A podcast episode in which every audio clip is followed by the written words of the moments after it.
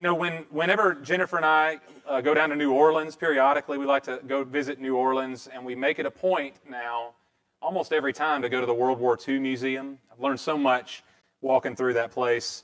Uh, one of the most fascinating things to me is, is uh, understanding how we got into the war to begin with. Of course, there was Pearl Harbor. We all know that. We, we had war declared upon us by the Japanese, and then a few days later, Nazi Germany. But at the very outset of our involvement, in World War II, the initial plan was to launch a full scale attack in northern Europe, in the north of France, which we eventually did on D Day. But at the very beginning, in, in, in, you know, the early parts of 1942, we're ready to punch back and punch hard against Hitler's army. But our president, FDR, President Roosevelt, met with Winston Churchill, and Churchill said, Do not go to Northern Europe first. And there was a little bit of contention as to which was the right plan of action. But Churchill said, You're not ready yet to fight the teeth of Hitler's army, where they're strongest. We need to go into North Africa first. And so FDR and, and Churchill kind of came to this stunning agreement that the U.S. would begin in North Africa and then eventually come up through the south, north into Sicily and Italy, what Churchill called the the soft underbelly of Europe.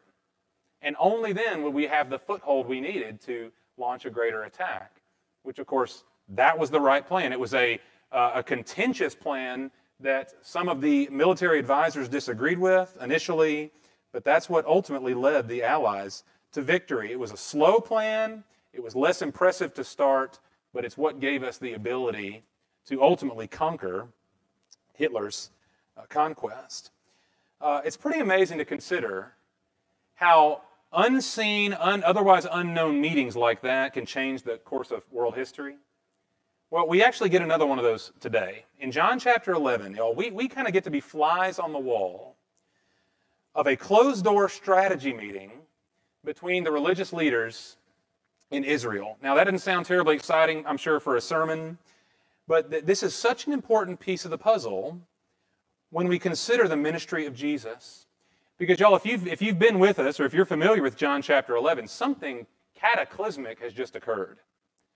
Jesus' most amazing miracle, the raising of the dead, has just taken place.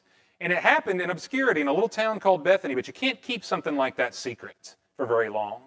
Bethany was close to Jerusalem, and what Jesus has just accomplished in raising his friend Lazarus from the dead has now set in place what the narrative is ultimately going to produce, right? Which is Jesus going into Jerusalem one final time and being nailed to the cross.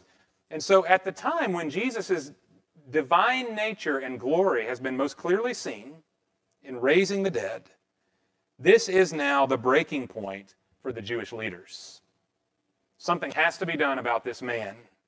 All right? And so today we're going to see the plan hatch. We're going to see the closed door meeting that served as the final straw, that last miracle Jesus has just produced. War must be declared. Something's got to be done, right? And so this is the breaking point. Remember, Jesus raises Lazarus from the dead with a, with a word and says, Unbind him and let him go. The very next verse now shows us how things were set in motion. Look at John 11, verse 45. Therefore, many of the Jews who came to Mary and saw what Jesus had done believed in him. But some of them went to the Pharisees and told them the things which Jesus had done. Now, real quickly here, so we've got people present at the funeral.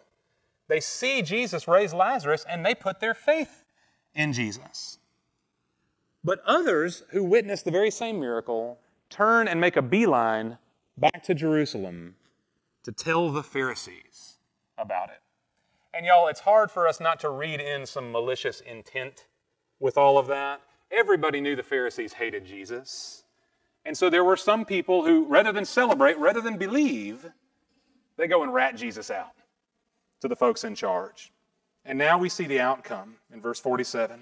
Therefore, the chief priests and the Pharisees convened a council and were saying, What are we doing? For this man is performing many signs. If we let him go on like this, all men will believe in him. and the Romans will come and take away both our place and our nation. Uh, this council is not called by name here, but this is the Sanhedrin, which was a council of 70 men. This was the ruling body among the Jewish people, kind of like the Supreme Court. Or in this case, we might even think about it a little bit like Roosevelt and Churchill, with all of their advisors sitting around the table in the war room. Now, y'all, th- this is not the standing Monday meeting where they drink coffee and watch football, okay? This is an emergency meeting. There is only one item on the agenda here. What are we going to do about Jesus? But I hope we see the obvious tension, even among these men who are his enemies. There's a tension here. You see it in verse 47, a clear acknowledgement of fact. This man is performing many signs. These men are past the point of denying Jesus' power. There's no denying it. And so, even when the report comes in that Jesus has raised a dead man, you notice right here, there's no disputing it. The council doesn't convene to debate whether they think it's possible for Jesus to have done such a thing. It doesn't seem that they doubt it at all. They know that he is a man of extraordinary power and wisdom and goodness. They know it.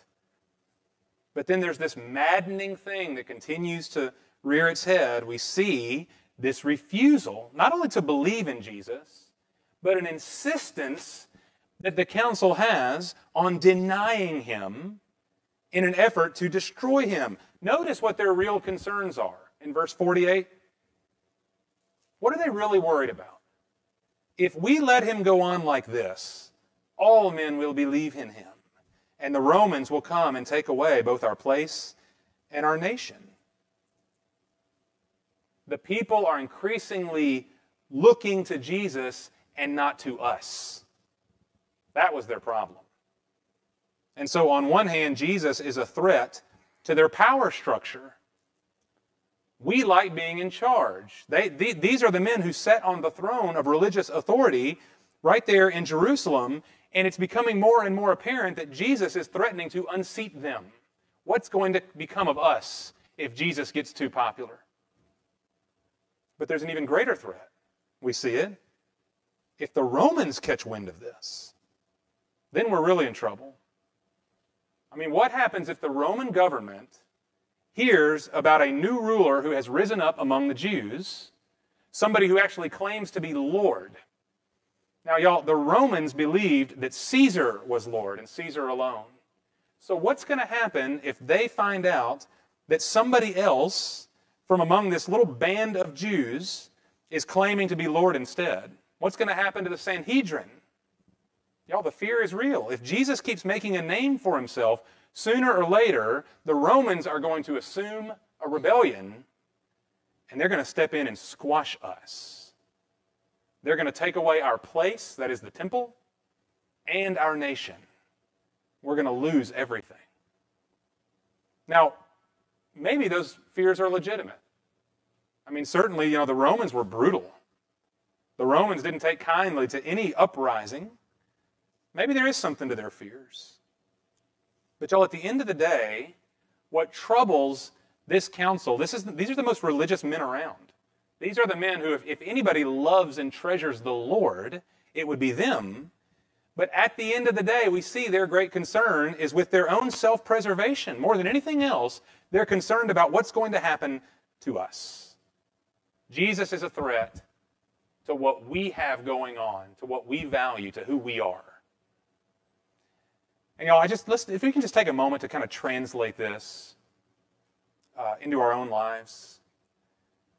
Um, the truth is that for every single person, every single one of us, Jesus poses a threat to us too. Jesus is a threat to us. And I mean that in the best possible way. I really do. That Jesus, when he enters into a person's life, if, if you and I, if we're going to trust and follow him, then by definition of what it means to follow Jesus, he's going to threaten some of the things that we most treasure. And you can fill in your own blanks on this. If, if, it, if, if we treasure wealth and success and personal ambition, if we treasure a particular lifestyle choice, if we treasure our own political convictions. Maybe it's just, you know, I just want to live a, a nice, comfortable, risk free existence. That's all I really want. Yo, you can fill in your own blanks as to what you value in this life, but whatever it is that we treasure the most, Jesus becomes an immediate threat to us because Jesus really is Lord. And Lord means Lord of all. Jesus really is the center of the universe, the creator of all things, and therefore we owe our lives to him. He belongs as the greatest treasure. That's a y'all that is a statement of objective fact. If Jesus exists at all, then he exists as the center of all. Not me. And not my temporary pursuits and desires. Jesus is the greatest treasure of not only the universe, but also of the human heart. And so, y'all, as Christians, we actually can say this with great joy. Every other treasure is empty apart from Jesus. That's not something we lament, but it's something we celebrate. Because we can recognize if we understand eternity, given the small, tiny little scope of this present life and present world, what good is it to devote our lives to something that's going to expire when we die anyway? What ultimate good would it be? What good is it to seek self preservation when the God of the universe has offered to us eternal, abundant life in His Son? Something far greater than anything we can hold in our hands or produce through our own efforts. Y'all, the, the men on this council were obsessed with retaining their own power when in reality they had no power to begin with. They had only a temporary, fleeting human kind of power that in the end comes to nothing. They were grasping at the air. And so desperate to hold on to it that Jesus became threat number one, enemy number one to their way of life. And y'all, I want to say this morning, thanks be to God who threatens any lesser ambitions in our lives so that we might come to Him and find Him to be the greatest treasure of all. For some of us, that's a difficult process because there's so much we value that in themselves are not bad. We value many good things, but nothing is as good, nothing is as surpassing in value as knowing Christ Jesus, our Lord. And so I just, just forgive the rabbit trail for a moment. But Jesus Christ will not share priority or space with any lesser worldly thing. He belongs in the center. And if we want to know what life really is, then we'll be glad to have him right there where he belongs. Now, as we find our way back into this story, these men are threatened and they're concerned about what they ought to do about it. The council is at a loss. And that's when the big dog begins to bark. That's when the man who has sat quietly long enough finally steps in. Look at verse 49.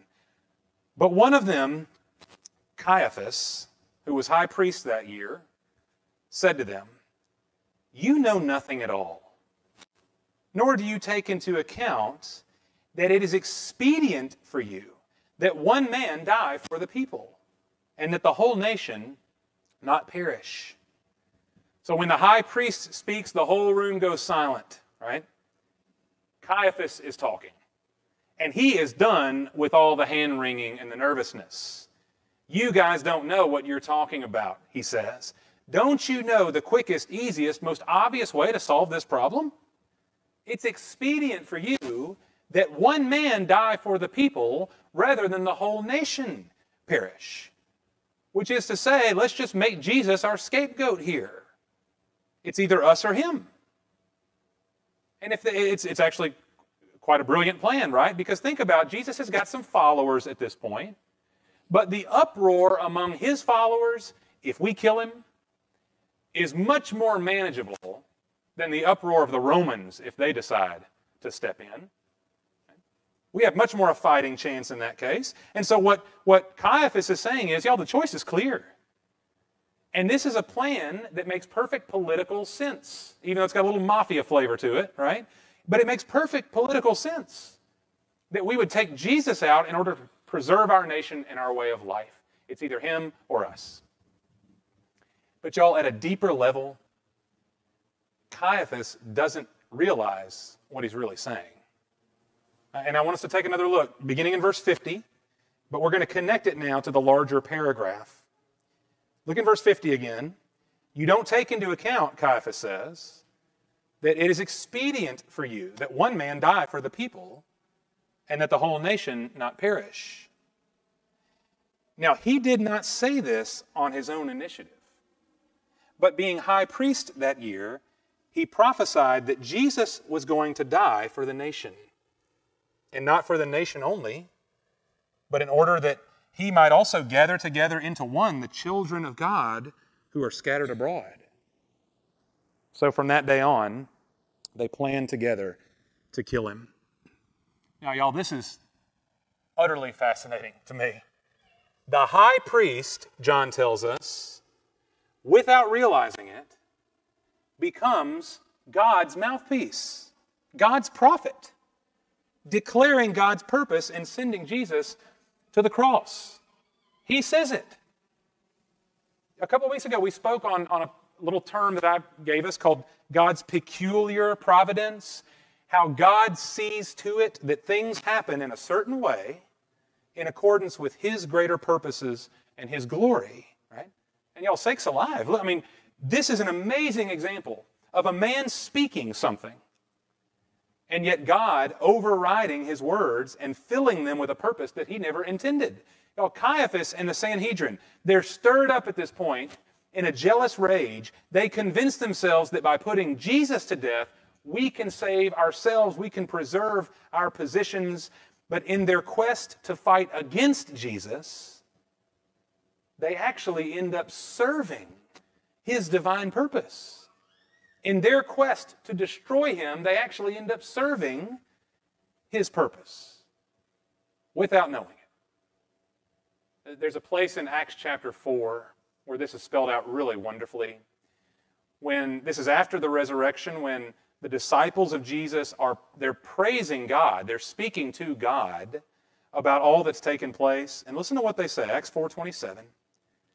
For truly in this city, Jerusalem, there were gathered together against your holy servant Jesus, whom you anointed, both Herod and Pontius Pilate, along with the Gentiles and the peoples of Israel, to do whatever your hand and your purpose predestined to occur.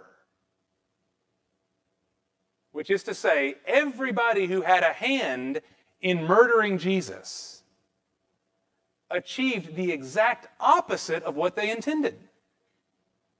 Because God had super intended something beyond their own category, something they couldn't conceive. In their minds, the death of Jesus would be Jesus' failure and their great victory, but in the end, it becomes God's ultimate victory.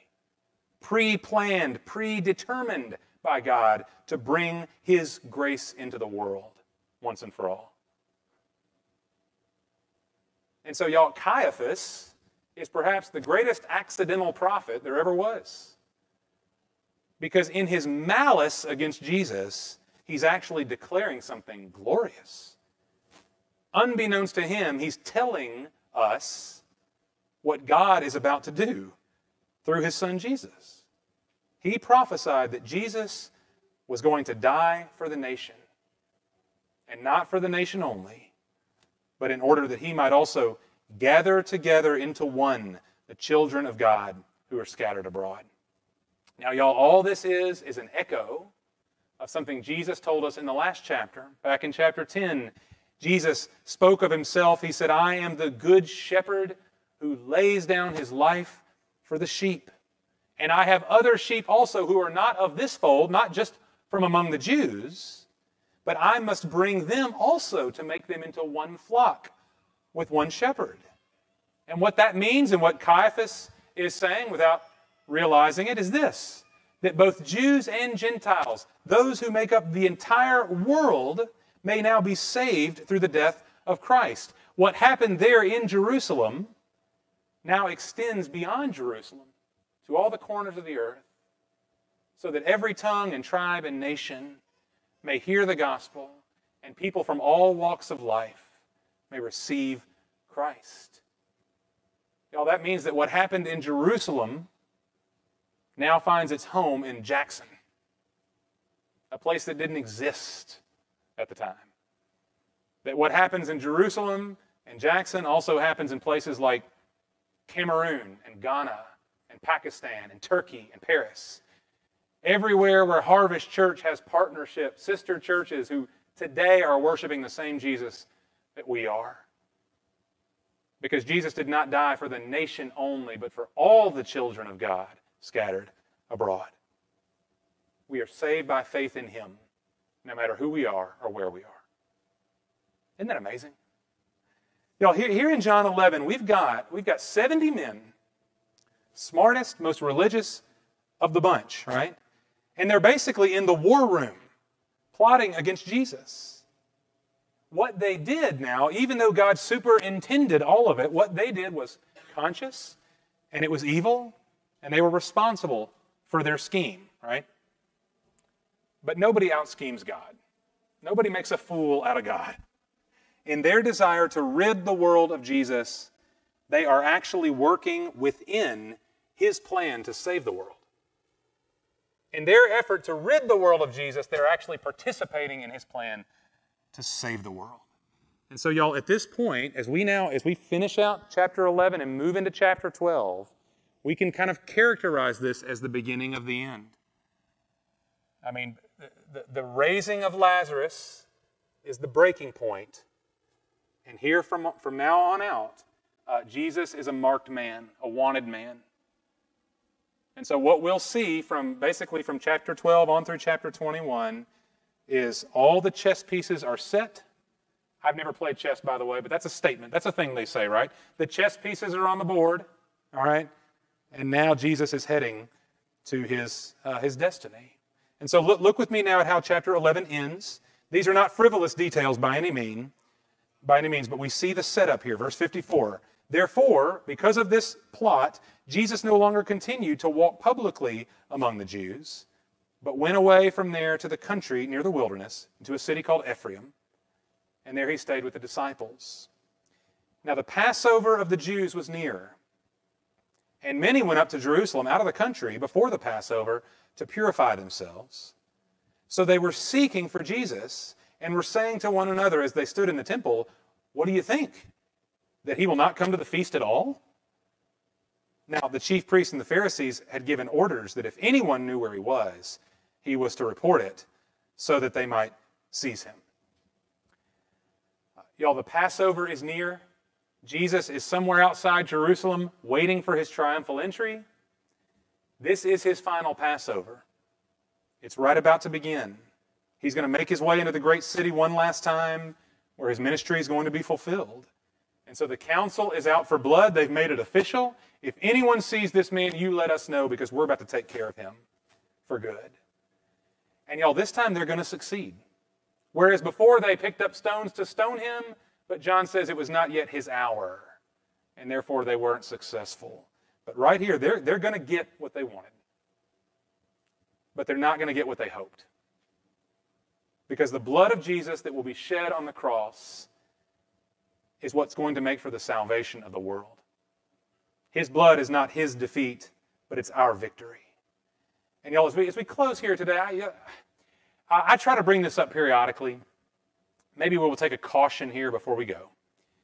Anytime I read a scripture like this, I come away feeling very self righteous because we're reading about the bad guys, the Pharisees, the scribes, Caiaphas. How dare these men come to such horrible, evil conclusions about Jesus. Look at their hearts in the matter. Rather than believing in God's Son, they want to put him to death. How could they? And I come out smelling like a rose, I feel like, right? I, I would never do that. I would never be like these guys. But y'all, I, for one, we should never ever walk out of worship feeling proud of ourselves or disdainful toward others. I hope we never walk out of these doors feeling that way. That's not right. But, y'all, if we ask the question, okay, Jesus has enemies, they're acting corruptly, yes. But why exactly was it predestined for Jesus to go to the cross? Why was it always in the eternal mind and plan of God to do it this way? The answer is not that Jesus had a great run, but he just ran up against a power too great for him to contend with. The Sanhedrin was too clever, too mighty in the end. No. The cross was predestined because you and I, truly, you and I, were so far gone, so deep in sin, so utterly lost, that only the Son of God on a cross, paying the penalty for our sins, could solve our sin debt, could bring us life rather than death. Only something that radical and that wonderful could save sinners. And so, y'all, we've, we've read already today in John 11 about the enemies of Jesus, and it's obvious that they were his enemies. But the truth is, right where we sit, all of us have at one time been at enmity with God. All of us have sinned, we've rebelled, and in some very real and deep sense, we've all had a hand in putting Jesus on the cross. If he came to die for the sins of the world, which includes yours and mine, that he went to the cross in part because of what we did. And as hard as that may be to hear, as abrasive as that may feel to our pride, that's what makes the good news so good. Listen to what Romans chapter 5 tells us. The Apostle Paul, one of my favorite scriptures, listen to how this comes together God's love and our sin. Which one's going to win out? Romans 5, verse 8. God demonstrates his own love toward us, in that while we were yet sinners, Christ died for us. Much more then, having now been justified by his blood, we shall be saved from the wrath of God through him. For if while we were enemies, we were reconciled to God through the death of his Son, much more, having been reconciled, we shall be saved by his life. God loves his enemies enough to give his own Son for us. When God considered his enemies a world at enmity with him, rather than turning his back, he spread out his arms to be nailed down for us. So that even God's enemies might become his children, his dear children by faith in his son Jesus. And that's why even those who once were his enemies, that includes me, we can now joyfully sing together how deep the Father's love for us. How vast beyond all measure that he should give his only Son to make a wretch his treasure. Let's pray.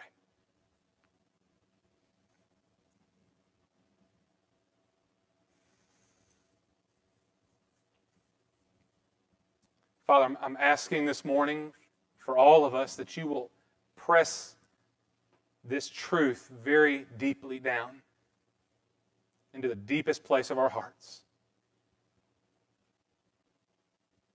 Let us have no surface level faith no, no casual belief in Jesus, but at the deepest place. Help us to see and know and trust and celebrate that while we were enemies, Jesus' blood was shed for us, that we might be saved by his life forever. And Father, I pray that you would help us to see this. That means no matter what we've done, no matter our, our schemes to avoid you or to rebel against you, no matter how far we've fallen, no matter how many regrets are piled up in our lives, not one single barrier remains. No sin stands in our way if we have trusted in Jesus Christ and his blood shed for us for our forgiveness. We are yours entirely. We are saved. Father, I pray that we would not pridefully look down on the Pharisees today, but that we might be willing even to see ourselves among them.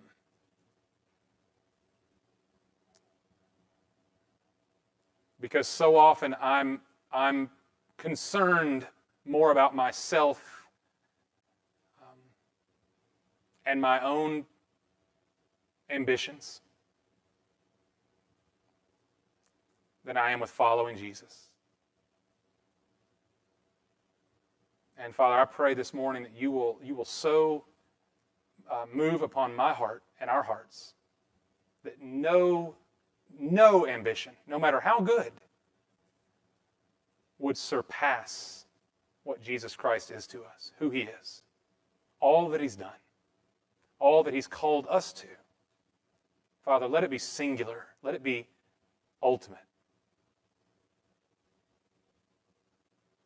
The privilege of knowing him and walking with him by faith.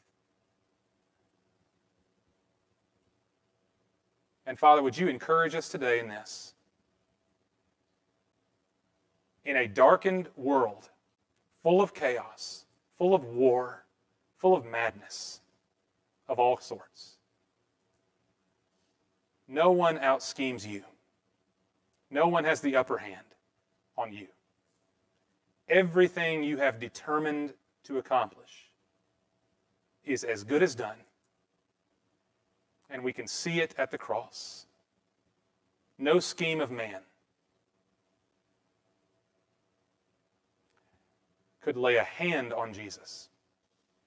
Only what you had already decided to do. And so, Father, even as we struggle um, to live in a world that is um, uh, disappointing at the least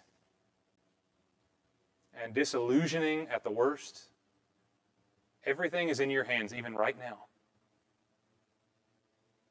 Jesus Christ is on his throne right now. Help us to be a people who are confident in him. That the very worst thing in the world that could have happened, your son being unjustly murdered, was actually the very best thing that ever happened. And it's the only reason we're here right now. Father, thank you that you can do anything Nothing is impossible for you, even bringing salvation um, to people like us. Let us be so confident and so joyful, knowing, Lord, that you are that powerful and that good. We love you. We thank you. In the awesome name of Jesus Christ. Amen.